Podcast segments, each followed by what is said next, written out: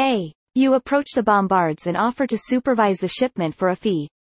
Happy to have found someone to watch the shipment, they offer you a hefty sum but warn you that they'll be taking inventory afterwards and will hunt you down if anything goes missing. The night proves uneventful as you proceed to supervise the shipment, ensuring all inventory remains intact.